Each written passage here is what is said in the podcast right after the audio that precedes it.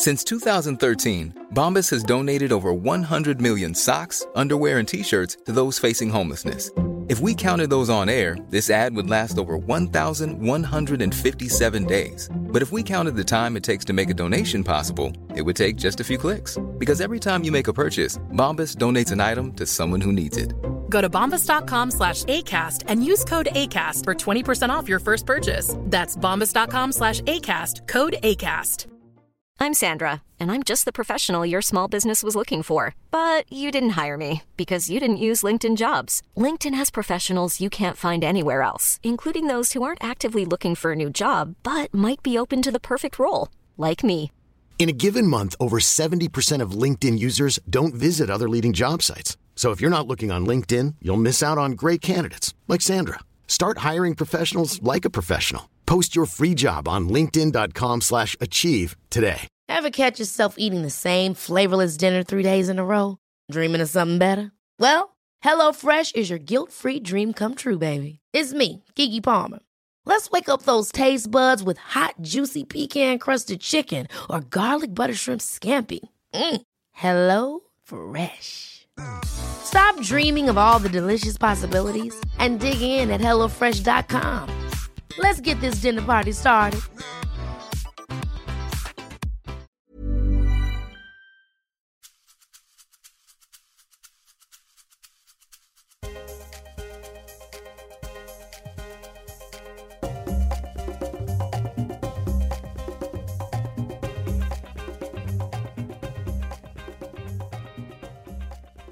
Hej och välkomna till Karriärpodden. Jag heter Eva Ekedal och är ledarskapskonsult och har också lång erfarenhet av rekrytering och headhunting där jag har träffat och intervjuat många spännande personer. Under alla år har jag fascinerats av vad är det som utmärker de där riktigt bra ledarna och vad är det som gör att vissa lyckas. Framförallt har kvinnor i ledande positioner blivit en allt viktigare fråga som vi ju diskuterar så flitigt i svenskt näringsliv. Vilka är kvinnorna som har gjort de där bra och spännande karriärerna? Och hur är de egentligen? Den här podden kommer därför att handla om och belysa kvinnor i ledande positioner från olika branscher som har gjort framgångsrika karriärer. Och idag så har jag det stora nöjet att få hälsa Elisabeth Stjärnstoft välkommen som min första gäst i podden. Hon är ju känd för många inom I T-branschen där hon är en av de få kvinnliga C I O:er eller I T-direktörer som också varit mycket synlig i media. Hon är idag verksam som C I O på Apoteket men har också varit vd på ett av systembolagen och varit I T-chef på Bring. Hon har en karriär på Accenture och en examen som civilingenjör i ryggen. Elisabeth har dessutom nyligen fått det spännande uppdraget som ordförande i Dataföreningen Stockholms krets. Jag och Elisabeth har stött på varandra lite grann och känner varandra, men det ska bli så kul att få träffa henne igen. Vi kickar strax igång podden nu, så här mitt i försommaren, med sikte på att fortsätta höst med fler intressanta intervjuer. Nu kör vi!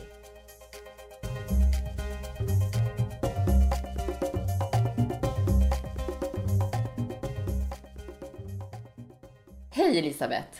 Hej Eva! Välkommen hit! Vad kul att få vara här. Hörru, hur är läget? Det är så himla bra. Är det det? Mm. Du har cyklat hit? Jag har cyklat hit så att eh, det var en fantastiskt härlig snabb spurt in till stan. Ah, vad duktig du är. Jag har hört talas om att du även har kört ett lopp nyligen. Också. Ja, Lidingö M T B gjorde jag i helgen. Det var premiär för min del när det gäller terrängcykeln. Det var ju det var jätteroligt. Alltså det handlar mycket om att komma utanför sin bekvämlighetszon. Att man pushar sig utanför det som känns bekvämt. Och det var det verkligen här med Lidingö M T B. Jag blev skjutsad dit av min man. Vi satt i bilen och jag bara, du, vad ska jag göra? Liksom, kan du coacha mig lite grann? Och han bara, nej jag kan inte ett skit om det här, sa han till mig. Och jag kände, men vad gör jag här? Liksom, vad har jag gett mig in på? Varför, varför gör jag det här? Sen kände, det var det liksom vad jag kände när jag skulle starta. Jag stod där bland... Det måste ha varit nittio procent män som, som, och de såg så himla fräcka ut alla, du vet hur de ser ut. Slimmade och Slimmade, värsta cykelkläderna och så grymma cyklar liksom. Och, ja, de såg jättehäftiga ut helt enkelt. Och så, så tänkte jag, finns det någon sån lika galen som jag, så hon cyklar så pass lite, alltså jag har cyklat väldigt lite M T B. Det är nytt för dig alltså? Det helt. är helt nytt för mig, mm. så jag går in på helt nya märken. Jag fick min M T B i födelsedagspresent i påskas. Efter, jag önskar mig Oj. den visserligen, men jag har inte kört många veckor, kan jag inte påstå. Och så stod jag där vid starten och så smällde den här startstolen, så körde vi. Tog lite under fyra timmar och jag kom i mål och jag var jättenöjd. Wow. Vilken grej. Och, och det, det känns, alltså jag är ju medelålders kvinna kan man ju säga, va? Så känns det ju så otroligt kul att göra någonting. Och sen som är nytt. Det, man, man känns, jag, jag, jag, jag sa till min man när jag fick den här M T B-cykeln, jag kände mig som fem år och fått mm. min första cykel. Alltså det är samma den här glädjekänslan att jag verkligen fått någonting som är wow. Wow-upplevelser. Det är underbart att man kan fortsätta ha de här upplevelserna livet igenom. Och testa nya grejer. Och testa nya grejer. Mm. Och nu testar vi också lite nya grejer här med podd. För det är nytt för dig, även om du är van att vara mycket synlig i media och så. Det här är premiär för mig. Det, är premiär, det, det, här bli, också. Det känns jättespännande. Men du, det här med, med, du var ju tidigt ute och blogga också har jag förstått, va? Mm. Det var ganska kul. Det, det, jag var ju C I O på Bring på den sidan. Jag var ganska ny C I O också. Och så jag är ju då I T-chef eller I T-dirre. Och då var jag på ett jag var på en sån här event för I T-chefer, C I O:er, och då pratade de väldigt mycket om sociala medier. Men det var, det här var ju väldigt tidigt, det var ju två, början på tjugohundratalet. Så det var ju över tio år sedan. Och då pratade de på det här, de bösar ju på som, som de brukar bösa. Sådana event. Och jag kände så här, gud vad pinsamt att jag, jag, jag måste vara den sista C I O i, i Sverige som inte bloggar. Jag visste, jag visste inte ens vad bloggen var. Jag visste inte vad blogg var. Men, men tänk då att, att det här var långt över tio år sedan. Och det var bara några väldigt kända personer i, i mediebranschen som bloggade i princip. Men det visste inte jag. Men det var ju de som syntes och hördes då. Elaka Schulman till exempel. Han hade ju sin blogg. Han var ju en ah, av de stora på den tiden. Mm. Men i alla fall vad som hände på den konferensen var ju att i pausen där så jag bara sprang ut och tänkte jag, jag måste börja blogga. För det här, jag, jag är ju den som ska leda. Var den som kan det här om I T på mitt företag. Och, och ska kunna leda företaget in i det här. Och jag vet inte ens vad blogg är. Så att jag tänkte jag måste börja blogga på Bumsa. Så jag sprang ut där i rasten. Och så ringde jag till min koncernchef då, min, min, min, min, min chef. Och frågade honom, du, att, är det okej om jag börjar blogga? Han bara, kör du, sa han liksom. Och han hade säkert, jag tror inte att han, han hade liksom ingen aning om vad en blogg var för någonting. Han visste inte det. Jag tror, jag, jag tror absolut inte det. Han bara, kör du bara. Och han, han, är så, han är, var ju superentreprenör, så han var totalt orädd och nyfiken på att prova på saker. Och så han bara, kör du. Och så ringde jag marknadsdelen också. Ganska klokt av mig tänkte jag i efterhand då, för jag visste inte vad som skulle hända. Men jag ringde han också, marknadsdelen, och frågade, du, är det okej att jag bloggar? Han bara, gör du det liksom. Och jag bara mitt i det här liksom, mitt i konferensen på kvällen så skriver jag mitt första blogginlägg och så pang ut. Och det ligger kvar faktiskt på internet, allting finns ju där, våra uh. digitala fotspår. Allt så, finns kvar. Allt finns kvar.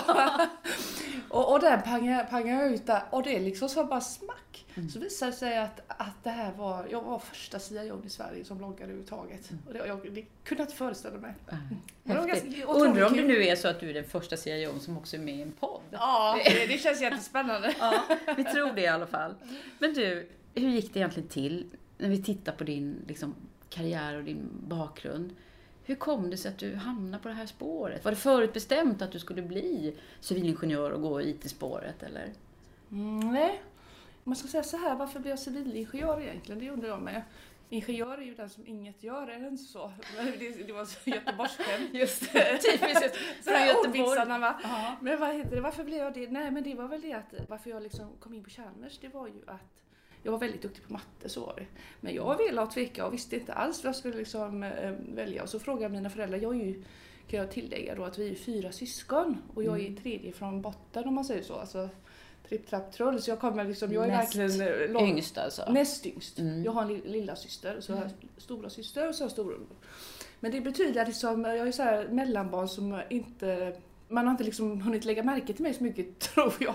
Alltså nu är inte äldsta barnet är ofta den som, som man har stora förhoppningar på att det ska mm. bli så. Mycket ansvar och så. Mycket bra. ansvar och sådär. Och lillan är väl den som man kanske då är väldigt, oj hon är så liten, hon kan inte göra någonting. Alltså mm. ja, nej, men hon är för liten för det där. Så jag vet inte om det var så, men så var det hemma hos oss. Alltså min lilla syster var ju mer hårt hållen kan man ju säga då. Men jag slank ju däremellan för uh-huh. liksom, jag hann, de, man hann inte med mig på det sättet.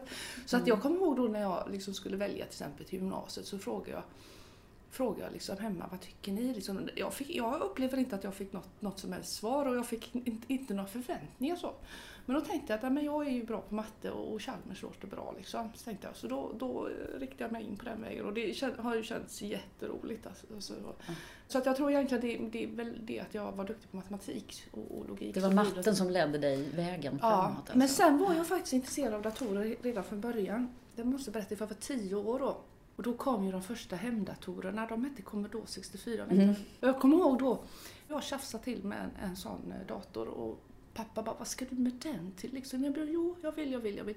Och då var det så här att då fick jag städa mig till det då, för då lovade jag att jag skulle städa trappan. Vi hade en trappa i vårt hus, så här, två år ner, och så var det en trappa som blev, för vi rampade upp och ner där alla fyra barn och våra kompisar, och vi hade inte hundar utan vi hade katter och det var nerigt. Så jag städade den trappan varje vecka. Mm. Och då städde jag till mig genom att städa den trappan. Så, verkligen barnarbete, eller hur? Ja. Och då fick jag den här datorn. Och den, ja, det var dator och dator, men det var i alla fall. Mäckade du med den då och skruva isär den? Och så, nej, nej, det gjorde jag inte. Nej. Nej. Jag, jag skrev koda, och det var väldigt simp. Ja. simp alltså, det var ju nästan liksom ASCII-maskin. Alltså, det var väldigt, det var ju väldigt liksom de här tidiga eh, programmeringsspråken som jag... Ja. Så, och sen följer det här med, sen kom ju nästa, vad var det för någonting? Amiga kom sen ju, den mm. kom lite senare som är lite mer avancerad som man kan göra mer grejer med. Så att jag började med det här med datorer, jag tyckte det var jättespännande och jätteroligt av någon anledning, tyckte jag det från början, och det, var, det här var ju på åttiotalet, eller vad var det? Jag, jag, ja, det var, ja, det var ju väldigt tidigt, det måste varit, jag minns faktiskt inte men... Mm. Det var inte som det är idag. Det var ganska länge sedan i alla fall. Och sen, sen när jag kom upp på, på högstadiet så fanns det ju sån här eh, frivillig datakurs. Eller så, fri, alltså mm. det, det var någonting man fick välja utöver allt annat. Eh, extra datakurs då, som, som man valde då. Och jag gick på den. Tycker jag, jag var den enda tjejen som gick på den under ah, högstadiet. Ja, det var så. Ja, jag var enda tjejen. Och det var ganska kul. Jag ställde alla möjliga frågor och de tyckte säkert var jättedumma frågor. Men jag tänkte så här, det är bättre att fråga och verka dum än inte fråga och förbli mm, dum. Det mm. liksom var ett sånt mantra jag hade. Så jag mm. frågade på och, och, och sen var jag där. Och sen var det samma i, i, i gymnasiet så, så var jag också, det, vi hade, där fanns det en datahall eller datasal. Datasal var det. Då fick vi en kod, vi fick vara hur mycket vi ville. Där fanns ju datorer, det var jätteroligt var det ju. Och då minns jag faktiskt en, när det blackade mot jul och vi hade haft julavslutning i skolan. Mm. Och sen direkt efter julavslutet så sprang jag till datasalen. Och så satt vi där och kodade. Nej. Och det var några killar som satt där också, absolut. Det var inte så mycket tjejer, men det var en del tjejer som... Det var fler tjejer på gymnasiet än vad det var i, i, på högstadiet. Men i alla fall, då satt jag där på jul, alltså, efter julavslutningen och kodade och, och, och lajade med datorn. Tyckte det var jättekul. Och då kommer dataläraren dit. Han. Och så säger han till mig, men han säger inte det till killarna. Han säger det bara till mig, du... Att du sitter här precis innan jul i datasalen. Ska inte du gå hem och baka pepparkakor så här till mig? Och jag bara tittade. Sa han det till dig men han inte till killarna eller? Han sa det till mig, jag minns det fortfarande. Han sa till mig, ska du inte gå hem och baka pepparkakor? Men jag brydde mig inte om det. Jag, jag, jag kodade på och var glad. Titta, det började redan där. Det alltså, började. Med den här. Så att, eh, något vis har jag haft intresse av. Jag tyckte det var jättespännande med datorer. Mm. Sen jag var liten. Sen har jag tyckt att det var kul med bilar också. Just det, du ja. köpte en bil tidigt. Jag har jag hört bil, talas om. Det var inte Va? klokt. Ja, alltså det, det var ju ganska, jag var fjorton år när jag köpte min första bil. Du körde väl den inte då, hoppas jag. Ja, det, det ska inte jag eh, tala om. Eh, men och, om jag gjorde det så måste ju det vara preskriberat. Ja, men, absolut. Men, det, så det, det, Vi säger inget om det. det. Säger ingenting om. Men i alla fall, alltså, hur jag fick, hur jag, det var inte så att jag var superrik och hade råd med en bil. Men det var så här att, att om jag backar lite tillbaka från när jag var fjorton och köpte bilen. Då, ungefär när jag var tolv. Jag älskade att simma, så vi hade en simhall. Det var Åby simhall. Alltså jag är från Göteborgsområdet. Just det. Mm, det har vi nästan och, anat. Ja, och så, så att jag var nästan där och simmade varje dag i simhallen. Jag älskade det. Och då, en dag så var det en lapp där på dörren. I, i, när man skulle gå in till omklädningsrummet så såg det så här, pigg och glad tjej sökes till kafeterian. Så jag bara dring, drog ner den här hela lappen och så sprang jag bort till kafeterian, då var jag ungefär tolv, så sa jag, hej, här har ni mig, jag är pigg och glad. Mm. Och den här eh, vad ska jag säga, föreståndaren för kaféet, hon tittade på mig med stora ögon och så garvade hon och sa, okej, okay, sa hon, att du kan ju ge ditt telefonnummer, sa hon till mig. Och så gav jag mitt telefonnummer. Och, och jajamän, några dagar senare så ringde hon och sa att... Mm. Så det var ditt första jobb? Det var mitt första jobb, det det var mitt första jobb. Eller, alltså, sen jag har faktiskt varit reklamutdelare också, men det var mitt första sånt jobb, mm. om man säger så då. Och hon ringde efter några dagar och så sa hon, ja, men du får börja här om du vill. Så fick jag det och så började jag med att torka disk och plocka disk från kaféborden. Och, mm. och sen klättrade jag upp här i, i karriärstegen på kaféet då, så jag fick börja laga mat. Och det var ju så här pommes frites och steka hamburgare och mm. allt vad man gör på ett kafé, Simmans kafé då. Och sen kom den stora dagen när jag fick ställa mig i kassan och det tyckte jag var jättespännande. Avancerad. Jag var avancerad där på, på det. Men det gjorde ju att jag tjänade mina egna pengar. Jag hade råd med bilen för jag sparade de här pengarna och jag tänkte hela tiden jag vill ha en bil och det vet jag inte vad jag fick ifrån då. Men sen ja, men till slut hade jag lite pengar samlat undan, det var någon tusenlappar då så jag vet inte, det var ju inga stora summor men det, det var mycket pengar för mig och då var det ju det. Och då kollade jag Göteborgsposten, kollade på annonser. Det var på den tiden Blocket och de här inte fanns utan det var papperstidningar och så. Och ut på Hisingen såg en Volvo ett fyrtiofyra och jag slog till. Pang! Så köpte jag den bilen. Och så ringde jag hem till pappa. Det fanns ju inga mobiltelefoner heller så jag ringer från fast telefon. Säljarens telefon. Så ringer jag hem till pappa, kan du komma och hämta här med? Jag har köpt en bil. Han bara, va? Va? Och han var så arg, han var skitförbannad var han ju. Så han liksom, men han kom ju ut till Hisingen och skällde på mig hela vägen hem. Hur kunde du köpa den här bilen och tror inte att jag kommer fixa den åt dig? Och så här, och han var jättearg då. Och sen när vi kom hem så hämtade han, han hade en sån här handbok i hur man fixar med bilar. Så handbok för Volvo liksom, hur, hur man underhåller serverbilen. Så smällde han den i så här, bordet. Mm. Och så vad heter det, så han, här har du. Och sen tog jag den och jag höll på. Jag svetsade och fixade och grejer. Och, så att, mm. så att jag, det här med intresse har jag haft för och varit nyfiken och orädd. Och sen hade jag glömt att berätta att jag ville ha en bil. Så det var ingen som visste det och jag vet inte varför. Men det var inget hemligt. Men bara, jag bara tänkte inte på det. Jag bara var i mina egna drömmar och tänkte att jag skulle vilja ha bara. Och levde dina egna ja, drömmar. Ja. Ja. Och så såg jag mig framför mig och bara så susade fram i en bil liksom. Det var mm. väl det som... Det låter som du Du redan i tidig ålder alltså hade rätt mycket mod. Ja, och det tror jag är en sån viktig sak, att man är modig och vågar. Och vi pratar lite om Lidingö-loppet, mm. gå utanför sin bekvämlighetszon eller komfortzon som det heter då. Mm. Så tror jag det, det är en viktig parameter, när man liksom, att man vågar. Mm. Vågar och vågar ge, ge sig ut på att hålla isen och vågar liksom... gå framåt och våga, våga tacka ja till chefsjobb när man blir erbjuden och våg, mm. vågar, vågar olika saker, våga, våga prova nytt, vara mm. nyfiken och prova, våga. Det, det är ett klart utmärkande drag hos dig alltså? Ja, jag tycker den är, och det, det är ett mm. sånt tips som jag kan, alltså våga, våga mera. Mm. Och jag brukar tänka så vad är det värsta som kan hända egentligen på en skala? Jo, för det, det har ju följt mig i min karriär på allt möjligt det här med våga. Då har jag tänkt så här liksom, ibland, alltså jag brukar säga, och många säger ju det här choose your fights, eller välj dina mm. strider då. Men ibland finns det viktiga strider man måste ta. Och, och om man sticker ut hakan så får man ju en del så. Kan man få en del smällar. Alltså sticker du inte ut någon, någon kroppsdel så får du ingen smäll på den liksom. Men, men man, jag tycker man måste våga göra det i alla fall. Och då har jag tänkt så här, vad är det värsta som kan hända på en skala? Mm. Liksom i Sverige mm. idag. Men, jo, det värsta som kan hända är att jag får sparken. Om jag tänker nu jobbmässigt, karriärmässigt. Det är det ja. Värsta som kan hända va? Och vad händer då? Ja, det värsta som kan hända om jag får sparken är att jag inte hittar något nytt jobb. Mm. Och vad är det värsta som händer då? Jo, då får jag gå på a-kassa. Och vad är det värsta som händer då? Jo, att jag får mer tid för min familj. Mm. Så att när, när jag kommer, liksom, vad, vad är det värsta som kan hända på, på en skala? Det är att jag får mer tid till familjen. Just det. Och hur, hur jobbigt är det egentligen? Mm. Så du har gjort en form av konsekvensanalys? Ja, lite konsekvensanalys. Mm. Och, och, men det menar jag att, att ibland, jag, jag tror att man måste våga mer. Alltså, mm. För egentligen är det som kan hända, det värsta som kan hända är egentligen inte så farligt. Mm. Och nittio procent av gångerna så går det väldigt bra. Det gör mm. det. Och sen är det, ibland så går det inte som man har tänkt. Men, men det, finns det tillfällen när du har känt att äsch, nu var jag lite över gränsen. Det finns hur många som helst. Jag tänkte på han som uppfann glödlampan. Man säger att han, det var på tusen ett försöket som han liksom mm. klarade det där. Mm. Så, att, så att det finns hur mycket som helst. Men, men sen är jag så här som person att, att jag är lite som en gås som man häller vatten på. Att jag, jag fastnar inte i det där. Så jag, jag brukar tänka så här liksom att alltså jag vill inte gå och älta eller tänka liksom så, så man klart man kan gräma sig varför, varför jag borde ju tänkt till innan mm. och jag borde liksom ha insett att hur så där. Men jag, jag, jag gör inte det. Jag, jag har en sån här fem nittiofem princip. Och för mig betyder det att jag tittar fem procent bakåt och det handlar om att liksom lära mig vad var det som hände. Varför händer det och vad kan jag göra bättre framåt? Sen är det nittiofem procent fokus framåt. Mm. Och det gör att man liksom inte man fastnar inte och man ältar inte utan utan man tar, försöker ta lärdom, det är inte alltid man klarar av det, men man försöker ta lärdom. Jag, jag, jag lär mig av det här och så går jag framåt. Så jag brukar tänka så här att misslyckanden, det är ju liksom inte begravningsentreprenörer utan det är goda lärare. Just det, så att det är lärdomar. Det är lärdomar framåt. Mm, mm. Mm. Du, om man skulle titta mer på dig så där som... de här grejerna man har med sig i, i egenskaper redan ifrån unga år. Hur var du mer som liten tjej? Var du som du är nu eller?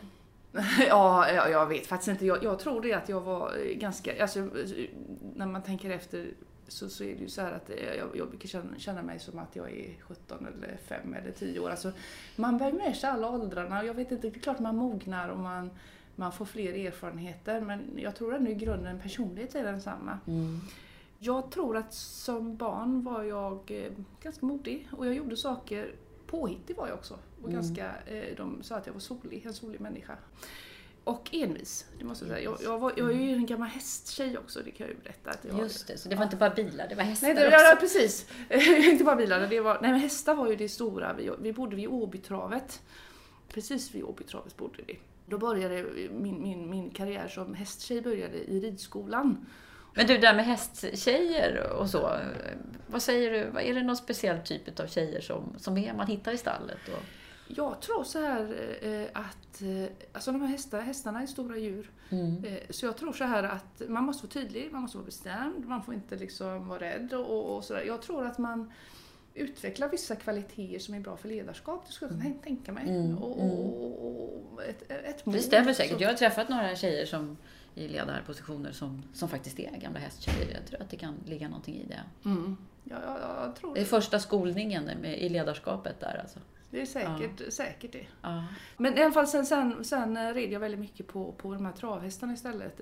Vid Åby travet, jag hittade en jättefin litet stall i Baltorp och där gick jag så fick jag typ en egen häst. Det var inte min häst på det viset utan det fanns en annan ägare man fick rida honom. Jag ramlade av varje dag i princip. Han var så himla rädd den här travhästen så att det var bara en sten eller någon, ett löv som fladdrade så, så blev han så superrädd. Kastade av dig. Och så kastade han av mig. Och, så, och det berättar Frank då, den här ägaren att, att han bara skakade på huvudet för hästen kom hem galopperande och jag kom efter så jag hämtade hästen ut igen då. Så att eh, där, du frågade här med liksom egenskap att vi är ganska envis och sen vad heter, inte ge upp. Nej, det, det tror jag det är två viktiga. Man är modig, man vågar och man ger sig ut ja, utanför bekvämlighetszonen. Sen mm. är det att inte ge upp. Mm. För jag tror att vad, vad är framgång egentligen? Framgång är egentligen det är hårt arbete och att man inte ger upp. Att man, mm. man vill något, man jobbar hårt och inte ger upp. Mm. Så det är två så uthållighet. Grejer som verkligen har burit mm. dig fram. Mm. Mm. Det här med chefsjobbet och så då. Första chefsjobbet, hur, hur gick det till egentligen? Allra första chefsjobbet, det var ju, då blev jag faktiskt befordrad när jag var höggrafid. Det var ganska intressant. Det var på Accenture, jag var konsult på den tiden. Och jag var i England och gjorde ett väldigt bra jobb ifrån mig. Så, och jag, och då, då var det så att man, det var sådana befordringar en gång i, om året och man befordrade folk. Så, och jag mm. tänkte att jag borde egentligen bli befordrad, men jag är ju faktiskt... Jag tänkte själv att jag hade stor mage och skulle föda barn i det året. Ja, så du räknade inte med det? Jag hade inte räknat med det. Jag, jag, jag visste att jag hade liksom presterat så att mm. jag var verkligen värd. Jag tyckte jag själv. Ja, ja. Jag tyckte själv att jag var värd. Men ja. jag tänkte så att nej, men jag kommer nog inte bli det bara för att jag, jag ska ju på mammaledighet. Och, mm. och det finns ju ingen som befordrar en, en höggravid kvinna. Så, så tänkte jag. Men jag blev befordrad. Det var helt otroligt. Och jag blev mm. så himla lycklig. Och det kommer jag ihåg. Jag sa det också. Att, wow, liksom att... Att jag, jag tycker det är fantastiskt liksom att, att, inte det, att man inte har tagit hänsyn till att jag är gravid. Men så sa de till mig att nej, att det, det, det fanns inte ens på kartan. Det var ingen som hade tagit upp det överhuvudtaget liksom i den här befordringsprocessen. Det, det var ju väldigt bra. Det, det, När var det här då? Det, det var, alltså min första dotter är född, hon är född nittio, nittioåtta. nittioåtta. Mm. Så då, då var det första chefsjobbet. Så det, innan det, nittiosju då. Ja, just liksom, det. I skarven där, ja. ja. nittiosju nittioåtta. Och det här var ju ett amerikanskt bolag, alltså ett globalt amerikanskt bolag. Tycker jag var mm. fantastiskt. Ingen liksom diskriminering eller någonting. Då. Nej, och sen att man blir chef som, mm. som höggravid. Ja. Och det var ingen som lyfte upp ögonbryn eller någonting. Alla tyckte det var jättenaturligt att jag fick, jag fick den befordran och fick det jobbet då. Ja. Och sen när man tittar på din karriär, hur har avancemangen och jobbbytar... frekvensen går till liksom. Ja, jag är inne på mitt fjärde jobb då kan man säga. Men ja. det, det är ju det jag gör då. Så att när jag bytte första gången, första, första jobbet var jag faktiskt tolv år på. Jag trivdes jättebra. Det var ett konsultjobb som jag liksom fick. Det var inte samma jobb jag hade hela tiden men det var inom samma ja, stora... Det var nya utmaningar då nya, hela tiden. Nya utmaningar mm. då. Men sen var det väl på slutet, alltså ändå som konsult så började jag känna så här att som konsult går du, kommer du in och så gör du... du hjälper din kund då. Men du får, du får inte vara med det här långsiktiga och skörda frukterna av det, de insatser du gör. Att det, det är ju ändå korta, mm. korta insatser du kommer in och gör. Och det hade jag gjort då många år. Så jag, jag började tänka de banorna att jag skulle vilja få möjlighet att ta liksom ett mer långsiktigt ansvar än vad som är möjligt i konsultrollen. För mm. konsultrollen är ju inte det. Så jag började tänka de banorna lite grann. Och då dök det här C I O-jobbet upp. Och då kom jag in, kom jag in i det, den... in i den processen och så fick jag det jobbet. Och det var ganska roligt det, för då H R-direktören då på det här, hon, hon, hon som var H R-direktör då, det är en annan nu, hon har också mm. bytt jobb då. Men hon berättade till mig i efterhand hur den här processen hade sett ut från deras sida. Då var det så att koncernchefen har sagt så här, jo för H R-direktören har sagt så här att, att, att det skulle vara jättekul att finna en kvinna i ledningsgruppen om vi kunde hitta en kvinnlig C I O. Mm. Och då hade koncernchefen sagt, nej men det, det finns inte liksom kvin, kvinnliga C I O, vi kommer inte hitta någon för att det finns det ena med det andra och det är mycket resor i jobbet och det är långa dagar och Och, och, och jag, jag, koncernchefen hade liksom, kunde inte se det framför sig att det, det var en kvinna. Att det skulle fungera överhuvudtaget? Att, att, det, att det finns en kvinna som kan matcha in i, i rollen. Och. Så det var så kul, för då berättade hon så här att, att så fort han hade träffat mig så hade han sprungit till henne och sagt, nu har jag hittat henne. Och hon bara, vadå henne liksom? Ja, vi har henne. Ja. Vi har hittat vår C I O liksom. Så han, han glömde allt det där liksom. Han glömde att han hade varit skeptisk till att det skulle finnas någon. Ja, det finns en kvinna. Ja, så fick, fick jag det jobbet och det var ju fantastiskt roligt. Det var att jobba med en, en, en superentreprenör. Det, verkligen, det, det har varit en fantastisk period i mitt liv att få, få jobba med honom. Sen, och det är på, på Bring? Det är på Bring, precis. Mm. Sen såldes det, till, det, det såldes ju till Posten Norge. Och, och, och, och sen han klev av liksom helt planligt. Så här, och sen förändrades det. Så, här, så efter ungefär fyra, fem år så började jag känna att nej, kanske är dags att göra något annat. Mm. Vi hade gjort alla de här expansionerna och jag hade byggt upp I T-enheten och gjort massa roliga saker. Så, att, så att jag började känna att nu, nu, nu, nu kanske... Ja, vad tänkte du då då? Vad menar du? Vad skulle, vad skulle du sikta på då? Jo, jag, jo, jag tänkte faktiskt, jo, det var det här att jag hade tänkt så här, vad är mitt nästa jobb efter, efter att vara C I O? Då tänkte jag, jag vill vara V D. Och det mm. hade jag faktiskt sagt till han koncernchefen i ett av utvecklingssamtalen. Så sa jag det till han, för då hade man då utvecklingssamtal och så sa jag, du, jag vill bli V D. Han bara, va? Och han bara tittade med stora ögon. V D. Mm. Och, så, och så såg man hur det liksom rasslade i hans lilla, inte lilla, utan i huvudet bara. Och han bara, ja, ah, du skulle passa jättebra. Men då måste du gå Ruter Dam, sa han. Det var den han kom på, va? Då måste du gå ut idag. Uh-huh. Det var det som var liksom klivet för att kunna. Uh-huh. Det var klivet för att jag skulle kunna få bli V D. Och, och jag menar, och då var det ju en process för att komma in i den här Ruter Dam-utbildningen. Det är ju en sån här ledarskapsutbildning för, för kvinnor som jag, jag tyckte var jättebra. Så jag, mm. Du kanske känner till den. Mm. Ja. Så jag gick den utbildningen när Ruter Dam tjugohundrasju gick jag den då. Och det var tack vare min dåvarande chef, koncernchef, som rekommenderade in mig i detta. Och det var en jättebra ledarskapsutbildning, jag lärde mig väldigt mycket. En sak jag lärde till exempel, ja, det är mycket, mycket man lär sig, man vet ju inte exakt vad lärde jag mig det ena och det andra, men, men en sak jag verkligen minns att jag lärde mig var ju det här med att äga rummet. Ja, då? Ja, ja, det, det var ganska kul och det var en skådespelare, han tränade Han tränade eller tränade skådespelare på Dramaten på att de ska inta scenen och när man går över strecket liksom in på scenen då ska man kliva in i sin roll och sådär. Och han pratade mycket om, om det här med att varje dag jag går till jobbet så måste jag kliva in på scenen och kliva in i mitt jobb liksom att det är... Att jag måste liksom inta den scenen. Liksom så. Och han pratade mycket om också hur man äger rummet i, i till exempel möten. Nu sitter du och jag. Vi har ett behagligt... mellan, mellan varandra mm, och så här, mm. att vi, det är jätte, jag, jag kommer, om jag ställer mig upp och tittar ner på dig mm. så, så börjar jag äga rummet och då tar jag mycket med yta. Nu sitter vi lika högt och vi ser varandra i ögonen och har det mm. jättetrevligt. Va? Men om jag ställer mig upp och du sitter ner så, så äger jag ju mer precis, än dig. Precis, det är lite härskar. Ja, då blir härskar, va? Och, och samma, han pratar mycket om det här liksom, om, man, om man sitter vid sitt skrivbord och så knäpper du händerna bakom nacken och så spretar ut med dina armbågar så då tar det också utrymme. Mm. Det tänkte jag på att det gör jag varje gång. På den tiden hade då vi, vi satt i... Gjorde du det? Ja, jag gjorde det hela tiden. Det var så, så kul för att då var var det på den tiden så att jag hade inte, jag har aldrig haft eget, eget kontorsrum, har jag inte haft. Jag har alltid delat på något sätt, antingen suttit i landskap eller så har jag delat med några stycken. Och den tiden då satt vi tre och tre i, så jag satt med två andra i ett rum då, men i alla fall. Då kom man in i det rummet och var, när mina, mina vänner kom in i rummet så, så, så, så satt de alltid så här liksom och knäppte händerna bak och så spretade ut och tog liksom, och jag hade. Du kan ni inte se Elisabeth, hon demonstrerar här exakt. men, men det lärde mig väldigt mycket att ja, man blir medveten om olika saker. Och då tänkte jag också på det här med att det här med just att man ställer sig upp i möten till exempel, kan man ställa sig upp och då, då börjar man ju äga rummet. Och då var det så kul för då hade vi de här här i koncernledningsmötena då, då hade vi en, en dotterbolags-vd då, han, han ställde sig alltid upp i, i koncernledningsmöten och började rita på tavlan och så var det liksom så här. Och det, då, i och med att det, det hände då tjugohundrasju och jag gick den här utbildningen, så när han gjorde det så reste jag mig också upp och började rita på tavlan och ställde mig bredvid han, för då liksom om han liksom, ja, för att utmana honom lite? Eller? Äh, äh, äh, nej men bara för, äh, speciellt när man pratar om mina frågor då, som jag var ju liksom, ja. äh, ansvarig för, för I T-utveckling och I T var ju väldigt, alltså i logistik och, och postbranschen så är I T väldigt, alltså vi, vi brukar prata om att vi hade två hörnstenar, cityman, alltså brevbärare och I T, det var liksom hörnstenar i hela företaget, så det var ju I T väldigt mm. integrerad del, så mycket rörde ju I T-frågor och så här. Så att när det var liksom, jag ställde mig inte så här hipp som happ i rummet, utan det var när det liksom var relevant, ja. Och han ställde sig, bara för liksom var jämnbördig med honom. Ja. Och, och när han ritar på tavlan så ritar jag på tavlan och ritar bredvid honom. Så, så att mm. balanserade ut det här. Så att det, det var en sån ledarskapsutbildning som var med mycket, inte bara ägarrummet. Men det är det jag liksom minns. Speciellt mm. Och som minns, du använder också. Som jag an, för jag använder mm. det på bumsen. Mm. Och, och det gjorde mig också medveten hur jag ska bemöta mina medarbetare. Jag ska liksom inte hålla på och äga på det viset. För jag, jag började tänka på mina kroppsspråk. Mm. Att det är inte bra att man liksom... Att man signalerar när man inte ska. När man inte ska, liksom, mm. utan att man, att, man, att, att man blir mer medveten i sitt handlande. Mm. Så det, det var ja, otroligt det var bra lärdomar. Jättebra lärdomar. Mm.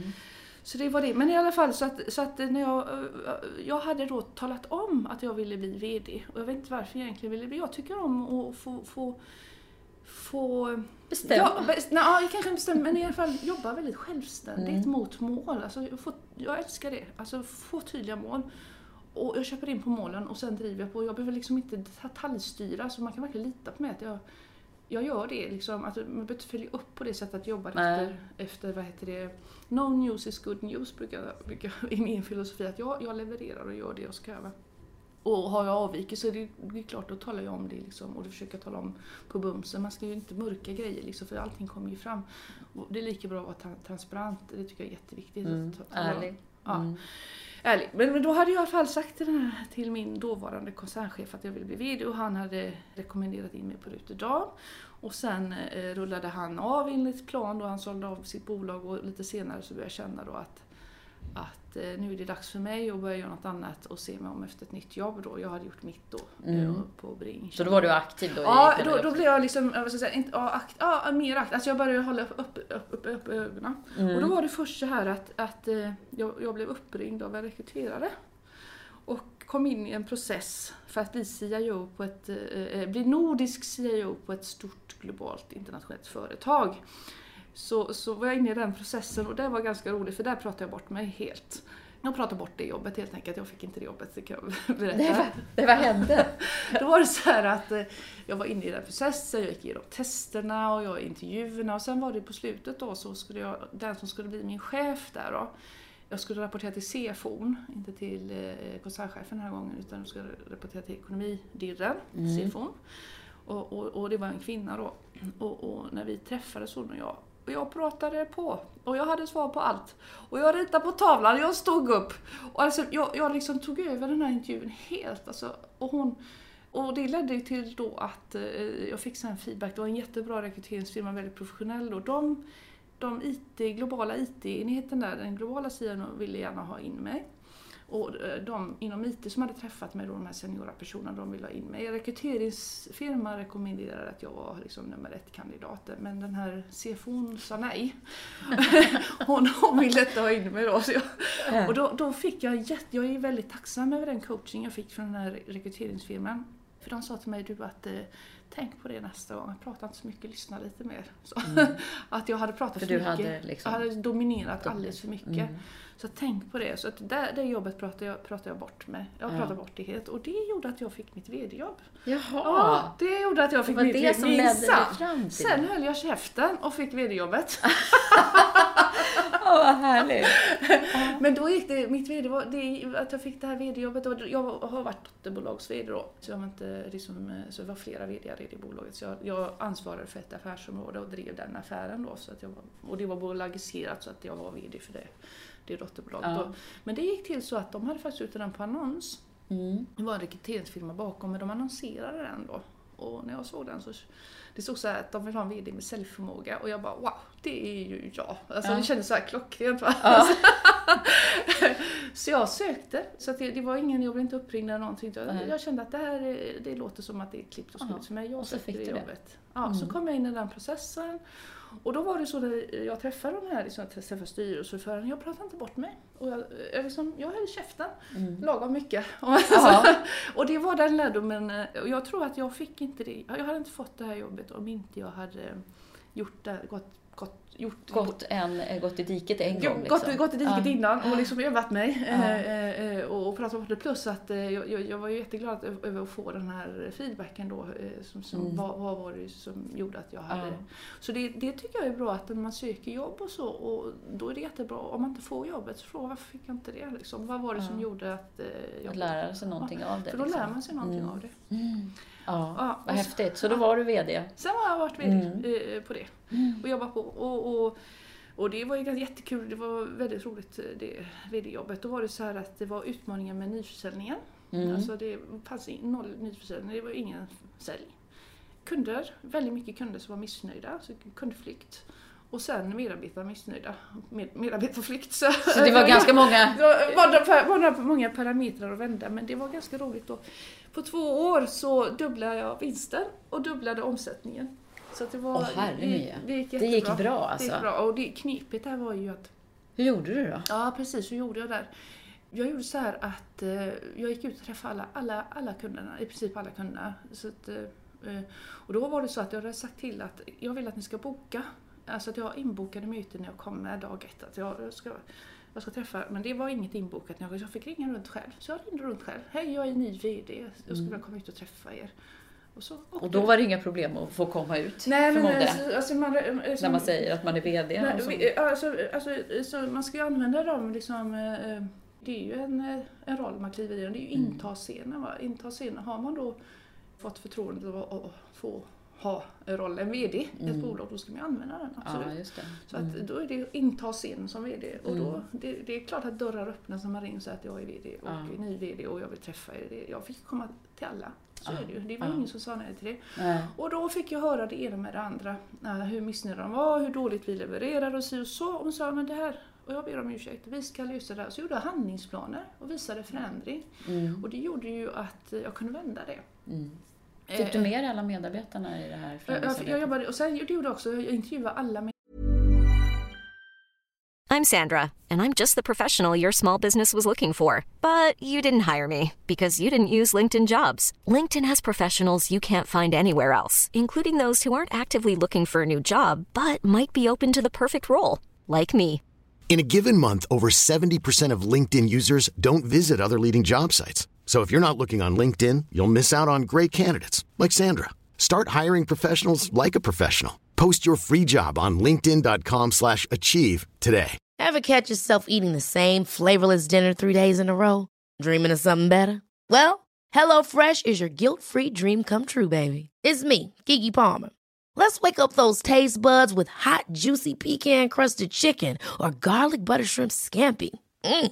Hello Fresh. Stop dreaming of all the delicious possibilities and dig in at hello fresh dot com. Let's get this dinner party started. Many of us have those stubborn pounds that seem impossible to lose, no matter how good we eat or how hard we work out. My solution is PlushCare. PlushCare is a leading telehealth provider with doctors who are there for you day and night to partner with you in your weight loss journey. They can prescribe F D A-approved weight loss medications like Wegovy and Zepbound for those who qualify. Plus, they accept most insurance plans. To get started, visit plushcare.com slash weight loss. That's plushcare.com slash weight loss. Wow. Nice. Yeah.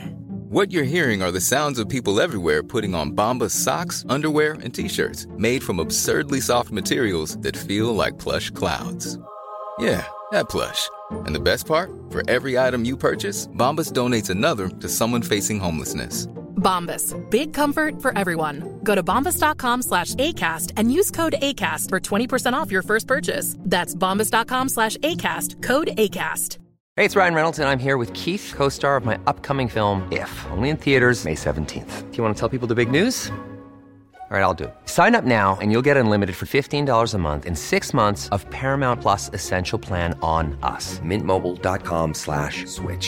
Upfront payment of forty-five dollars equivalent to fifteen dollars per month. Unlimited over forty gigabytes per month. Face lower speeds. Videos at four eighty p. Active Mint customers by five thirty-one twenty-four get six months of Paramount Plus Essential Plan. Auto renews after six months. Offer ends May thirty-first, twenty twenty-four. Separate Paramount Plus registration required. Terms and conditions apply if rated P G.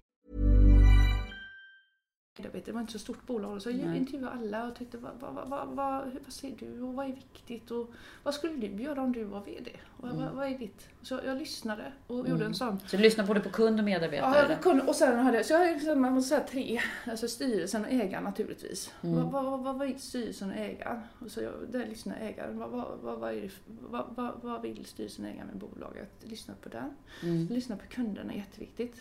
Vad, vad, vad säger kunderna? Och så lyssnar på medarbetarna. Och det är alla de tre, tre dimensionerna att lyssna mm. på då. Mm. Sen är det så att man måste ju...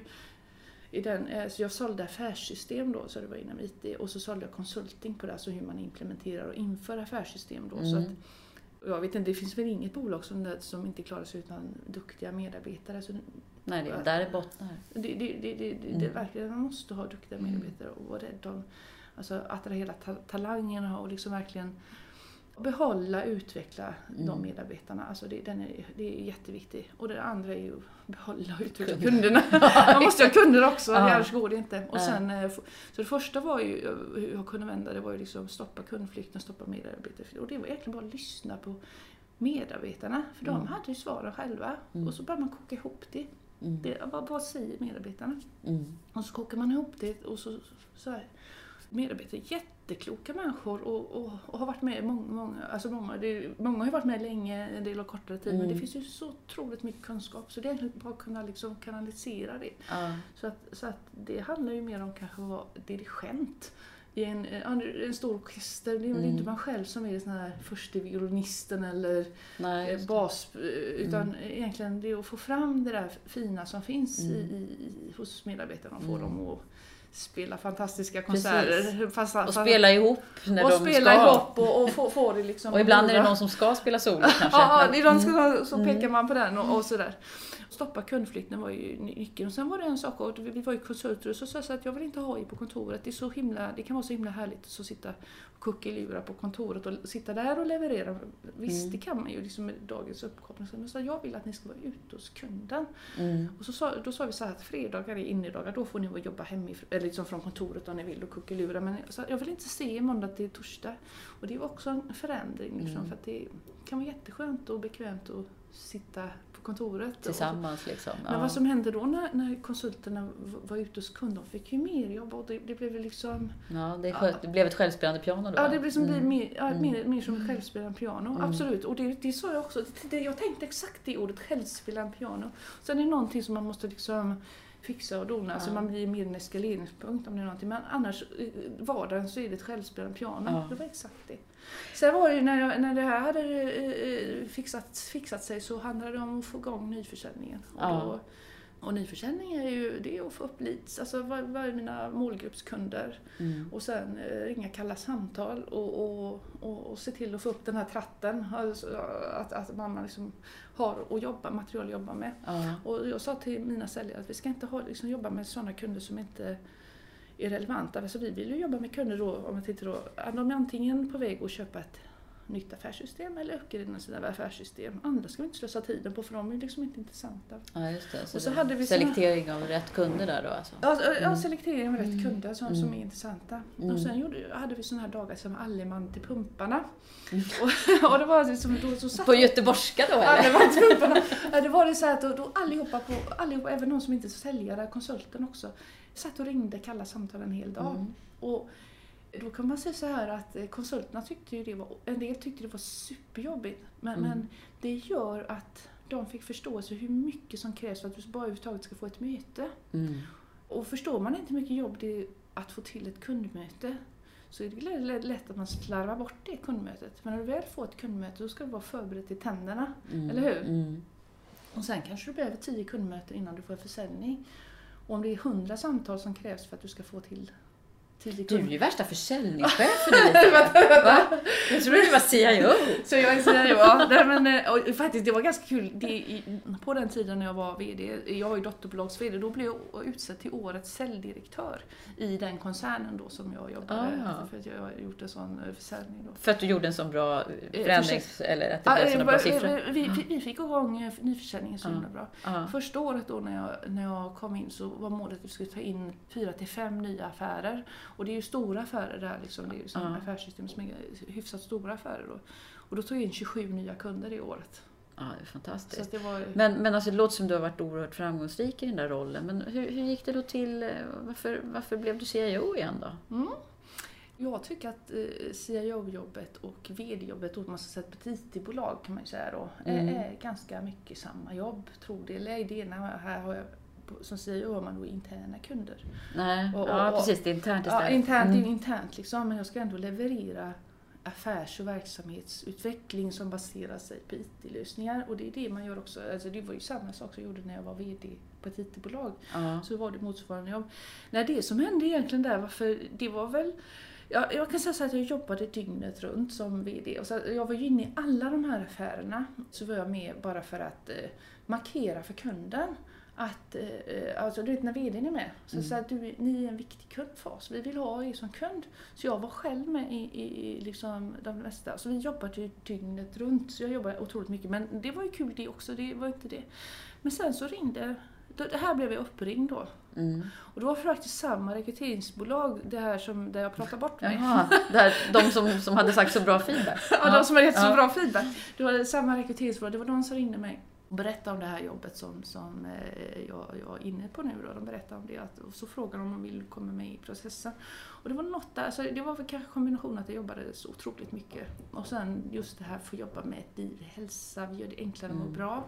Och det har varit en helt otrolig, alltså man ska säga once in lifetime resa där. För vi var ju tvungna att byta alla våra I T-system för att eh, det skulle bli konkurrensneutralt. Det var just något som det var liksom beslutat då. I regeringen och riksdagen att vi, mm. vi får inte behålla ett system. Så det har varit en enorm resa helt enkelt. Så då när det här rekryteringsbolaget ringde mig om det så, så blev jag nyfiken. Mm. Och då, det, det är det som händer om man blir nyfiken på något, så är man lillfingret. Nyfiken kan vi också lägga till då i din egenskapslista. Ja, ja ny, nyfikenhet. Mm. Nyfiken. Öppenhet och nyfikenhet. Mm. Så, så, så det gjorde väl att, men det är väl så att hade jag inte varit, hade jag varit helt ointresserad av att byta jobb, så då lyssnade man inte ens på, på de där. Men i och med att jag kände att jag jobbar väldigt mycket och då, jag är ju barn nu i tonåren, så jag kände att jag... Ja, det är ju läxläsning. Man vill finnas lite till för sina, sin familj också. Mm. Det är en väldigt kort period som de är tonåringar då. Så det, det var väl det som gjorde att jag kände att det, det kan finnas någonting mer här i livet än, än det. Men annars hade jag fortsatt och hade inte haft någonting emot det. Det var ju underbart. Jag har jättebra kontakter med, med umgås. De är styrelseordförande och ah, de är mina vänner mm. fortfarande då, mm. på det gamla bolaget. Men i alla fall... Så, så jag började lyssna på de här och, och det var ju otroligt att få, få komma in i det här sammanhanget. Alltså, jag känner så här att jag är lite idealist också på det sättet att man, man vill jobba för något högre syfte. Alltså inte bara, jag vet inte, det måste finnas en mening, meningsskapande helt enkelt. Och då tänker jag så här att vad, vad vi jobbar med nu är liksom, våra mission är ett liv i hälsa. Vi gör det enklare och må bra. Mm. Och sen från ett I T-håll då, vad jag gör då, jag bidrar ju in till att hela Sverige ska må bättre. Att kunna liksom bidra in hela Sverige ska kunna ha bättre förutsättningar för ett liv i hälsa och ha det enklare och må bra och använda då den, hela den I T-kompetensen och det jag har med mig. Så jag tänker att jag jobbar med I T med mening, om, mm. om du förstår vad jag menar. Ja, ja, det lät som en bra slogan det där. I T med ja, mening. Ja. I T med mening. Ja, så I T med mening och det, mm. det känns eh, jätteroligt. Så, att, mm. så att det gjorde att jag nappade på det här. Eh, det. Så, att, ja.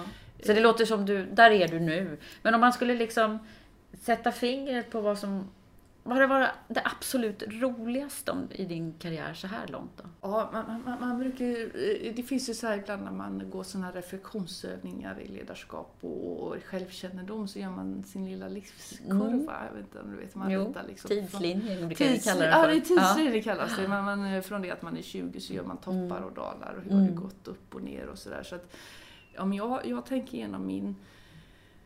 Jag ska inte säga att jag har gått från klarhet till klarhet. Absolut, jag har haft toppar och dalar och gått. Men, men jag, jag, jag har hela tiden tyckt att det jag gör just nu är det allra bästa jag någonsin har gjort.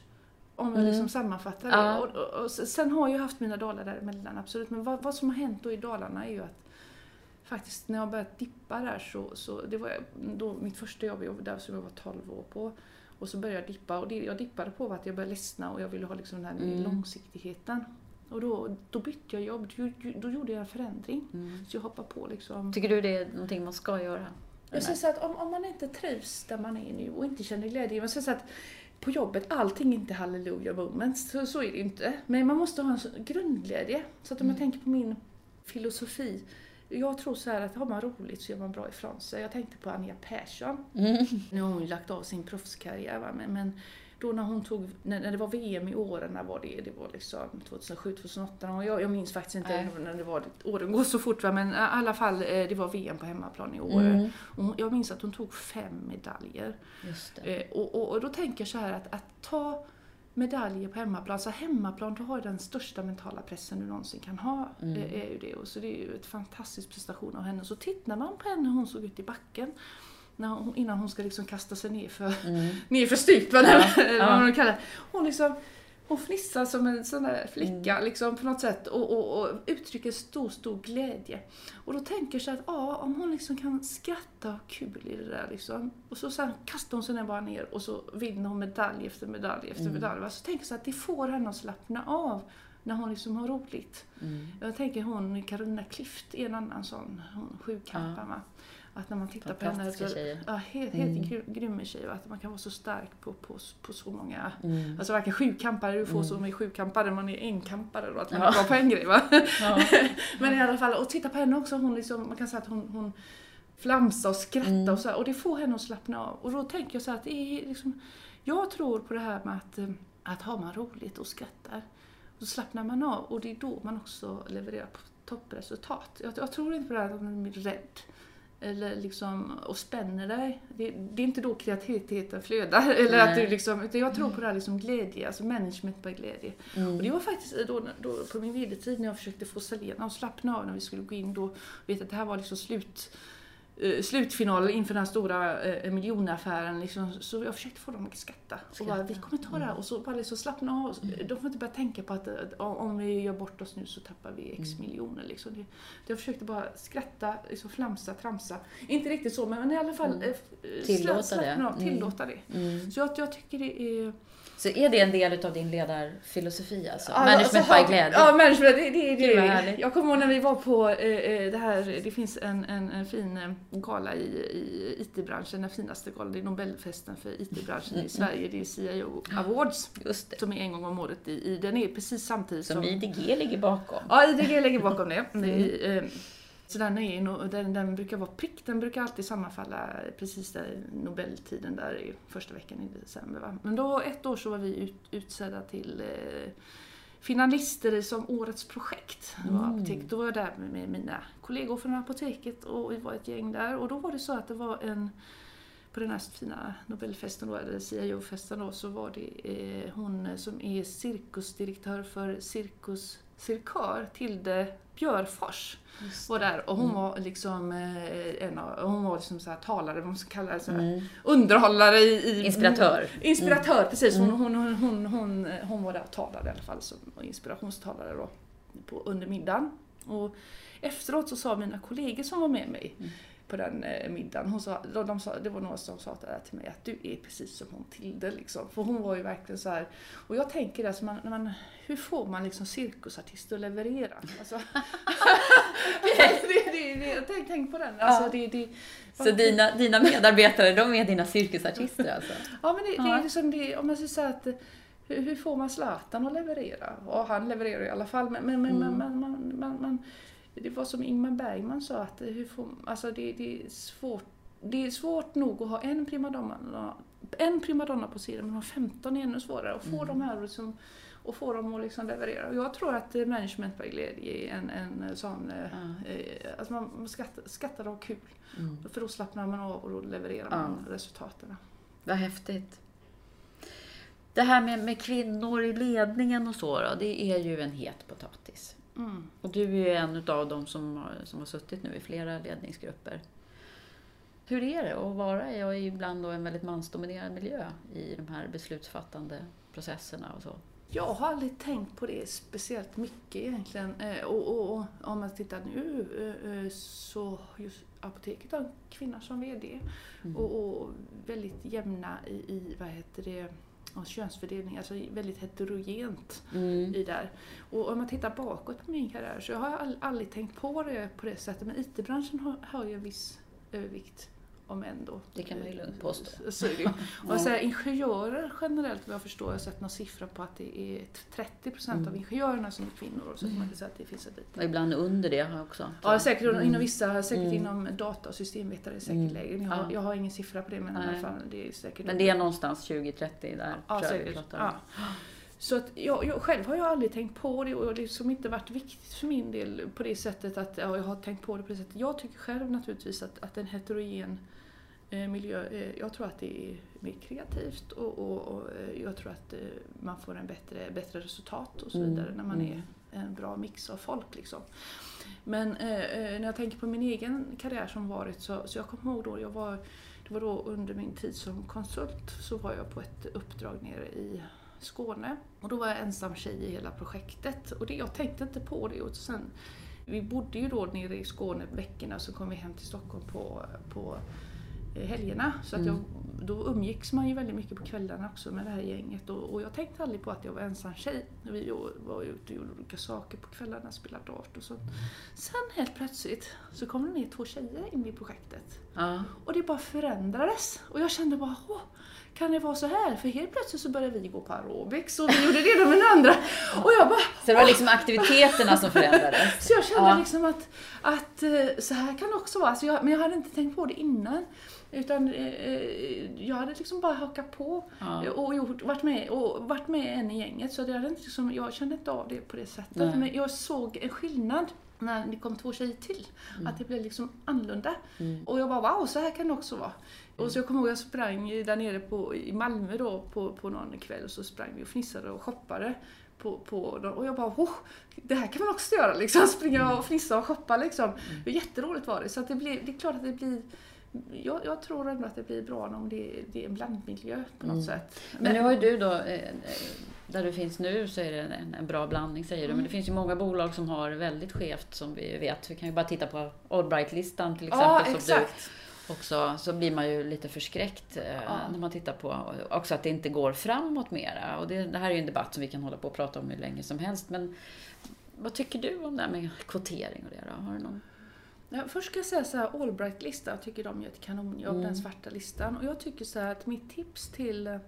andra kvinnor i karriären och speciellt de kvinnorna som befinner sig kanske liksom mer tidigt fas i sin, sin karriär, så ska man titta på en sån lista som svarta listan hos Allbright. Att jag skulle inte som ung, talangfull kvinna på väg in i liksom min karriär börja på ett sånt bolag där det inte finns några kvinnor i ledningen. Mm. För då vet man att där har man inga möjligheter. Att det säger väldigt mycket. Så att jag tror att de bolagen som som är på svarta listan där. Det är mm. inga bra bolag att jobba i. Och jag tror att de inte klarar av att attrahera talanger. Så är det bara att det kommer, det kommer märkas liksom resultatet också. Ja, det, märker, mm. det är som lite som att serva bilen. Att du märker inte det i dag ett att du inte har servat i bil. Mm. Men underhåller inte du bilen så märker du det, så säger det bara pang, bom och motorn skär sig. Liksom. Och jag tror att det är samma för sådana här typer av bolag. Att, att de märker mm. inte dag ett att de inte klarar av att attrahera talangerna. Mm. Men på, på sikt så kommer det märkas. Och, och, som, du berättade och, för mig att du hade konfronterat ett av de där bolagen faktiskt. Ja, det har jag gjort. Det, jag, ska, jag ska inte säga vilket bolag det var. Men det, det, nu, nu, det har jag gjort. Det var ett bolag så förra året som, som vi har som leverantör som, som, som vad heter det, var med på svarta listan, inte den där kvinnaledningen. Och då ringde jag upp den vdn där och så sa du att jag sa att ni är på listan här, att hur kommer det sig, hur tänker ni här liksom. Han eh, svarade på det, och det som är nu som jag såg i år, att det är ett av de bolagen som gjort de största förbättringarna mm. under ett år. Vad kul! Så han känns... måste ha tagit till sig din kritik där då. Ja, men det måste ju vara stort alltså, om, man blir, om man är leverantör och får det påpekandet eh, från en kund. Från en kund. Ja, ja. För jag, och då sa jag till honom så här att... Kanske du, fler att, skulle göra så. Jag sa det till honom i telefon också, att, att vi, vi, så kan, vi, vi har de bästa... bästa personerna som jobbar mot oss mm. och, och, och om att ni kan inte välja bort halva befolkningen då, alltså, ta fem, alltså ha en talangpool femtio procent av befolkningen, det är liksom, alltså man missar ju femtio procent av talangerna då, ja. Vad, hur tänker man då liksom, det är jättesvårt för det mm. Nej, och sen det här med kvotering, ja, jag, jag tycker ju så här liksom att Man, man läser ju nu här i media att det är många som svänger i den här frågan, som har varit emot kvotering, som svänger till kvotering. Och hur tänker jag själv då? Jag tänker så här att det är en äganderättsfråga. Jag tänker så här att om jag startar ett eget bolag och jag tar lån och jag pantsätter mitt hus och hem och så här. Det är ju liksom min egendom och jag, jag riskar hela mitt, hela min, ja det är mm. det jag har för att, att starta mitt bolag. Det är självklart. Så kan jag, får jag bestämma, ja, om jag vill ha mina mostrar och fastrar och kusiner i min ledning och styrelse. Alltså det har jag, det, jag ser det som en ren äganderättsfråga. På det sättet att jag, jag måste få bestämma det själv. Mm. Vem som mm. styr. I de ägande. I, in, I ja, de jag äger det här ja. och, och då får. Men sen finns det ju de här bolagen som, som, där staten är ägare till exempel. Och vad vill då ägaren staten? Där kan man ju då fundera på mm. man kanske ska då ha kvotering i sådana bolag eftersom staten är ägare, vill att det ska vara en balans. Mm. Där kan man kvotera. Och sen kan jag tänka mig de här bolagen också. Alltså de här större börsbolagen där det är väldigt mycket fond. Alltså det, fondbolagen är att det är så mm. mycket ansiktslöst ägande. Mm. Där du och jag äger bolag i det fall att vi har fonder. Alltså vi är mm. indirekt ägare. Ja. Så det blir ett ansiktslöst ägande. Va? Mm. Inte en tydlig stark ägare. Där kan man verkligen fundera på att det kanske är rätt väg att kvotera. Så man kanske måste göra en selektering på ja, varje slags. Ja, och varför inte då titta på hur Norge har gjort och vad som har hänt där. Om, det har ju hänt ja, någonting. Jag tycker det. att det går mm. för långsamt helt ja. enkelt. Och jag blev helt förskräckt här när jag blev uppringd av... Det var Computersviden som ringde mig, för då hade de fått, det var någon analys här som hade gjorts om någon revisionsfirma, K P M G tror jag det var, jag minns inte exakt vem som hade gjort det, men de hade gjort någon undersökning i alla fall, att hur många kvinnliga C I O det var. Och det visade sig att det finns två procent C I O i Sverige och jag blev helt chockad. två procent är kvinnor? Ja, mm. och jag blev jätteförvånad för jag tänkte, jag mm. sa, mitt svar var bara nej, men jag tror inte det kan stämma. Mm. Och det är inte min upplevelse att jag känner till många kvinnliga C I O:er. Så att jag, jag, jag, men det kanske är sant, för det är i alla fall visar den här mm. studien då. Ja. Och det tycker jag i så fall är supermärkvärdigt, för att eh, jag tänker ju så att vad är liksom rekryteringsbasen för C I O? Jo, det är ofta ingenjörer. Så, mm. så är det, ju. Det finns andra också, det finns jurister, det finns ekonomer, det finns alla möjliga ja. som är C I O:er. Mm. Men om man säger att den stora rekryteringsbasen är ju ingenjörer, skulle jag vilja mm. tycka i alla fall. För det är bra att man kan där, ja. man, att man kommer jo, men man kommer ju från den sidan. Men, det är ju, ja, ja. Ja. Men i alla fall, och då tycker jag att det ska det vara liksom, hade vi haft en, en att alla hade haft lika mycket stor chans, då borde vi ha haft liksom tjugo till trettio procent C I O:er, mm. kvinnliga C I O:er tycker jag. Och då tänker jag så här, men det måste ju finnas en dold diskriminering någonstans. Någonstans är det ja, så, att, så jag tycker att, jag tycker att Allbrat-listan gör väldigt bra jobb, för de mm. sätter fokus på det här på ett väldigt bra sätt. Och det är ett jättebra initiativ. Och sen f- f- tycker jag att vi ska ta en funderare på att kanske selektiv kvotering på något mm. sätt. Mm. Utan I din egen, på äganderättsfrågan då, ja. I din egen I T-ledningsgrupp, mm. hur ser det ut där? Det har varierat nu med tiden, så att vi har haft fifty-fifty. Mm. Just nu har vi en liten någon mer man än kvinna just mm. nu. Mm. Så kanske fyrtio sextio. Mm. Mm. Så att mm. det, det har varierat. Men gör du något aktivt val i din egen rekryteringsbas? Vi, vi gör ju det. Alltså det, det, det är ju en viktig fråga överhuvudtaget. Så att vi, vi har på, på företagsnivå så jobbar vi väldigt aktivt med den här frågan. Mm. Och, och det är så att om det är så att vi har alltså kompetensmässigt jämbördiga kandidater så, så erbjuder vi jobbet till den, det underrepresenterade könet. Ja, oavsett vilket. Mm. Är det ett generellt policy på hela apoteket? Ja. Eller? Mm. Ja. Mm. Mm. Ja, spännande det här. Hur det ska gå ja. med kvinnorna. Om vi skulle summera lite. Vad, vad, liksom, när du tittar på din karriär och, och lärdomar och så som du har plockat med dig hittills. Du är ju bara liksom på toppen nu. Du ska vidare.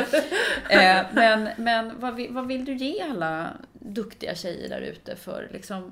Vad ska de tänka? Vad ska de göra? Vad ska de tänka på nu om de, om de sitter där och vill utvecklas och ta nästa kliv i karriären? Eller rent av kanske söka det där första chefsjobbet? Mm. Det är egentligen två. Om jag sparar mina lärdomar eller mm. de här råda tipsen mm. eh, till sist. Så först skulle jag tipsa på att tänka, vem är jag? Liksom att det är lite självkännedom. Och det gjorde jag på det sättet själv. Det var ett tag sedan då den var så inne med att man skulle tänka på det här personliga varumärket. Mm. Att det var ett tag så det pratades väldigt mycket om det. Och då, då gjorde jag det också. Tänkte på det. Mm. Mitt personliga varumärke. Mm. Och då kom jag fram till att jag gjorde en sån här ordlek. Kan man säga. Så här, göteborgaren som gillar ordvitsa. Då sa att jag ska gå från P M S till P M U. Okay. Och vad betyder det då? Ja. Jo, alltså jag funderar på det. Liksom, vad, vad, vad, hurdan är jag som människa egentligen? Inte bara det här hur jag skulle vilja vara. Det är väldigt lätt att så här, idealisera sig själv och säga att jag skulle vilja vara så här. Men inte, vad, vad är det som går i linje med hur jag är? Och, och som jag kan förstärka och liksom använda mig av. Och då tänkte jag på P M U då. I motsats till P M S. P M U, det står för passion, passion. Mm. Och då tänker jag så här att jag gillar att brinna för det jag gör och, och ha roligt och liksom ha en glädje i arbetet. Så jag tänker på så här som passion. Och jag tänker så här att om jag brinner för det jag gör så gör jag ett riktigt bra jobb. Så att det, det ska vara en ledtråd i mitt liv. Och det är någonting som liksom ligger i linje med hur jag är som mm. människa. Då kommer management för glädje in där. Ja, alltså management för glädje. Så att passion är P ett. Och sen M står för modig, eller mod då. Och mm. då tänkte jag att jag är faktiskt en modig människa eh, i grunden. För jag, jag tänker mm. man kan inte klistra på sig något man inte är. Men jag tänker att jag är, jag är modig och vågar. Du har ju exemplifierat ett antal grejer nu. Mountainbiken, Mountainbiken inte, inte, inte att förglömma. Och, och då har jag tänkt så att det, det är någonting som jag vill ha med mig. För jag tror att det, det, det är nytta för mig som människa att, att, att jag är modig. Och, och så jag har tänkt att det, det, det, det ska liksom vara någonting som jag verkligen står för. Som finns i mig, i mitt personliga varumärke. Att, att när man tänker på mig så mm. tänker man en modig människa. Och det hoppas jag inte bara påklistrat utan jag hoppas jag kan leva det. Och det har faktiskt hjälpt mig. Det har funnits situationer jag absolut inte velat vara modig. Alltså, ja. Mm. ja, och man, alltså man tänker att man, man får stryk, alltså som bildligt talat menar jag nu, inte, inte fysiskt utan att man blir påhoppad och så här, så att jag, så det är så skönt bara liksom, man bara sticker huvudet i sanden och bara låter det blåsa förbi. Va? Men om det är viktiga frågor så, så ska man ställa sig upp och ställa sig där. Och då har jag tänkt så här, nej men jag har lovat mig själv att jag ska vara modig. Mm. Nu får jag stå för det. Så att även i sådana situationer inte har velat vara modig. Alltså bara lugnare och skönare och inte liksom... Och inte synas och Och inte synas och, och liksom mm. fronta någonting. Så, så nej, då har jag liksom här, det, det är mitt det som jag tänkte. Nej, men jag lovade mig själv att jag skulle vara modig. Så jag har ställt mm. mig upp och så har jag gjort det i alla fall liksom. Och det, det har gett mig jättemycket. Jag har gett mig nya vänner, jag har gett mig nya jobb. Mm. Det har gett mig det ena andra, mitt mod. Mm. Så, det, det, det. så det står du fast vid? Ja, det står jag fast mm. vid. Och det, det tycker jag det är det som jag tror och tips att tänka, tänka igenom vad man är och vad man står för. Och sen den trean som jag har U ett då, det är uthållighet. Mm. För då tänker jag att man, man, det, det är inte så att man kan sappa sig fram att det går liksom på sekunderna. Utan det är ofta krävs det uthållighet. Det tog över ett år innan jag bemästrade de här travhästarna berättade. Jag ramlade ja. av, ramlade av, ramlade av. Och jag liksom bara, jag tänkte inte ens på att ge upp. Det fanns inte, jag tänkte att jag kommer fixa det här. Som jag, det fanns inte mm. min. Och det tror jag att man, man ska ha med sig det. Att det, det är inte dag ett utan det är hårt arbete och uthållighet. Som, som, alltså framgång stavas hårt arbete och uthållighet, mm. eller hur? Mm. Att man måste jobba hårt, det vet vi båda att... Mm. att Att, att man måste jobba hårt och vara uthållig i det. Mm. Alltså, så att, jag kommer ihåg, jag läste den här Gunilla Arén då, hon som är grundare av Ruter Dam, hennes, hon har en bok om karriär, den heter Karriär. Och i den finns det ett kapitel om, att, om myter i Sverige. Och en myt är att, som hon tog upp i den boken var att det går och göra karriär och jobba lagom. Mm. Och det är en sån bit som mm. att det går det verkligen att jobba lagom och göra mm. karriär. Och det, mm. det blev ju då när boken kom ut så blev det mycket media om det här. För liksom att det var folk som var arga på att det visst går att jobba lagom och ja, karriär. Mm. Alltså hon fick ju mothugg på det där. Men, men jag tror verkligen att man, man, man kan inte jobba lagom. Man måste, speciellt när man är i inledningsskede i sin karriär så måste man måste, måste, man, måste lägga i. Mm. man måste lägga i högsta växeln. Man måste mm. jobba för att visa resultat samtidigt som du behöver jobba för att liksom positionera dig. Du måste jobba för att skapa nätverk. Att det finns många mm. arenor som du måste jobba med mm. och, och samtidigt som du då levererar och visar. Så att jobba hårt. Och så måste man ha uthållighet i det. Så mitt mm. tips är ju att tänka igenom. Alltså första tipset är att tänka igenom vem är jag och vad står jag för och vad vill jag liksom. Och, och försöka hitta det som är kärnan i en själv. Inte bara det jag skulle vilja. Nej. Utan vad, vad, vad finns i mig som jag kan förstärka. Vad som och, är unikt. Ja, mm. unikt. Mm. Precis. Mm. Så för mig har det varit P M U. P M U. Per, passion, mod mm. och uthållighet. Det är det. Och sen, sen om man säger råd och tips. Andra, vad, han, vad hette han då? Han heter Göran Aldén. Han är också en sån här inspirationstalare. Jag kommer ihåg. Han, han berättade på något seminarium. Man lyssnade på att han hade en sån råd och tips, våga, älska, spring hade han, eh, som ja. han knöt ihop sitt eh, seminarium med, och med det sa han då att våga, det har vi ju redan pratat väldigt mycket mm. om att man ska våga och vara modig, så att man, man ska våga kliva fram, gå utanför bekvämligt, så våga, våga, våga, det ska man ta med sig. Och älska, det, det ser jag just den passionen, att tänk på vad tycker du är roligt, för det, vad du tycker är roligt det gör du ofta väldigt bra, och du kan ägna oceaner av tid utan att du känner att, att det är tid som går åt, utan mm. du gör det av ren glädje. Va? Mm. För du behöver ju jobba mycket med det som du ska bli riktigt bra på. Och det man tycker är kul blir man ju bra på, för man liksom håller på med det. Mm. Ja. Och spring, som man sa, våga älska spring, va? Då menar action. Alltså handla, gör någonting liksom. Handling mm. Sitt inte och vänta. Utan. Sitt mm. inte och vänta, utan gör. gör. Mm. Och det är ju någonting som jag tycker är att man bara tar ett steg och ett steg till. Man behöver inte ha hela lösningen på bumsen. Man tar, mm. man, man tar ett steg och man ser, man ser liksom inte långt fram. Man, ser, man behöver inte se hela trappan ner. Va? Men det räcker med att se ett eller två steg. Mm. Så tar man bara ett. Bara man rör lite på sig och så händer det någonting. Mm. Och, det händer, och så det ena leder till det andra. Mm. Så en del är ju de här värsta strategerna som ska, ska, ska, kanske se allting med en gång jättestort. Men, men jag är i alla fall inte sån. Utan för mig har det hjälpt att bara våga ta ett steg och ett steg. Och sen tänker så här, jag lär mig under vägen och jag kommer komma på, jag kommer hitta en lösning på det här, bara jag liksom gör någonting. Mm. Liksom. Häftigt. Våga älska spring. Och Våga spring, spring ja. Det är ju någonting som, som, som du gör, eller cyklar och springer cyklar. och har dig. Och nu har du ju också sprungit in i ytterligare ett område när du blir ordförande i Dataföreningen Stockholms krets här nu. Mm. Ganska nyligen. Det är alldeles färskt. Tack så mycket. Mm. Det är alldeles färskt nu i mars. Mm. På årsstämman så blev jag invald. Mm. Där. Hur känns det då? Det känns otroligt kul. Det känns, det är ett hedersuppdrag. Mm. Jag vet inte om ni känner till Dataföreningen, men Dataföreningen är Sveriges viktigaste kompetensnätverk. Mm. Och, och det känns jätteroligt, så att jag, jag är väldigt glad över det. Tror du det kommer och, och... hända en massa grejer nu? När du, var, Vad du? när du har satt fingrarna i det där, kommer det hända mycket grejer där nu? Då? Det är det som är första steget här, är att lyssna in, vad vill medlemmarna och vad, vad, vad ger nytta. Men man måste säga att visionen här, jag tänker så att jag får med och bidra in till att hela Sverige blir internetmedborgare. Alltså mm. det, jag tycker det är himla häftigt, mm. det är så roligt. Mm. Och det går ju hand i hand med det jobbet jag har.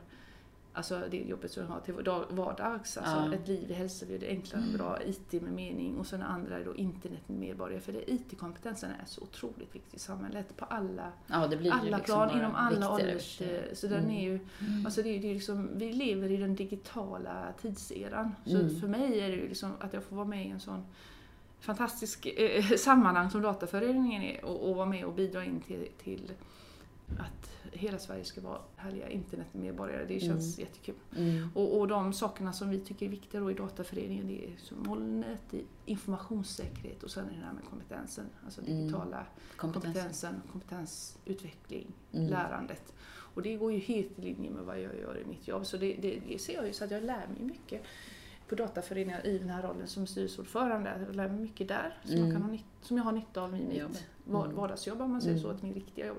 Så här. Du kan ta, dra nytta av båda. Ja, och samtidigt mm. som de frågorna, exakt de frågorna som är alltså informationssäkerhet, projektledning, förvaltning, förändringsledning, allt det där har jag i mitt vardagsjobb. Mm. Och där, alla de erfarenheterna kommer ju in i det här, så det mm. är en jättefin syn- synergieffekt. Mm. Så jag är väldigt glad och hedrad över att ja. jag blev tillfrågad då, att stämman sa ja till det här och mm. så att jag blev invald till det. Mm. Så att jag hoppas och håller tummarna att, att det kommer att kanon. Och vi har ju en jättefin vd på Dataföreningen, hon heter Birgitta Edberg, så mm. det känns otroligt kul, apropå det här med kvinnliga ledarskap. Ja, just det. Det är kvinna där ja, också. Så det känns mm. jätteroligt och är fantastiskt. Jag är väldigt glad över att eh, Dataföreningen har en sån fantastisk kvinnlig vd mm. som, som är så otroligt duktig som hon är, så att det är en för, förmån att få vara ordförande där. Ja. Vad roligt. Det känns kul. Spännande. Och det är också en sån, måste jag säga, att det är också ett mod att tacka ja. Alltså man, ja. När, när det kommer saker och ting framför en. Mm. Så, min mamma brukar säga att en, en god chans har bara pannhår eller pannlugg, sa hon. Men det menar hon att, att, att goda chansen är flintskallig där bak. Och det, det är så att när den springer förbi dig så måste du ta, ta, ta tag i pann. Handluggen liksom. För att springer den ja. förbi det, så du får inte ta där bak för det är flintis. Så att men du har hört talas om det. Så att man ska, man ska tacka ja och våga eh, göra saker och ting. Eh, och inte tänka att nej men det där kan inte jag. Så, eller förminska sig själv. Mm. Det kan du. Så tacka ja, det blir...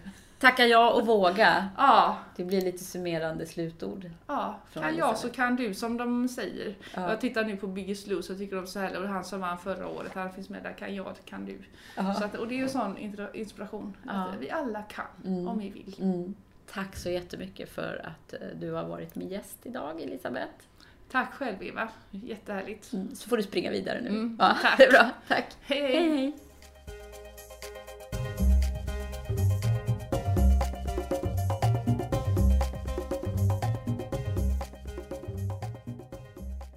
Nu sitter jag här och reflekterar över mitt möte med Elisabeth. Vilken härlig energi hon har. Och management bara glädje. Det är ju så att man blir glad bara om hon pratar om det. Mod. Att våga ta det där lilla steget utanför sin komfortzon. Kanske bara ett litet steg till att börja med. För att sedan lära sig och växa över tid. Och kanske våga också misslyckas. Det tyckte jag hon bevisade med sitt resonemang, att det kan vara bra att göra fel ibland. Jag blir också förundrad över hur självklart det låter när hon pratar om att inta rummet och att göra det i rätt situationer och rätt ögonblick. Vad värdefullt det kan vara. Ja, så passion, mod och uthållighet. Det är Elisabeths ledord som har hjälpt henne på hennes karriärväg framåt. Vilken härlig tjej. Tack för idag. Vi hörs igen. Hej hej!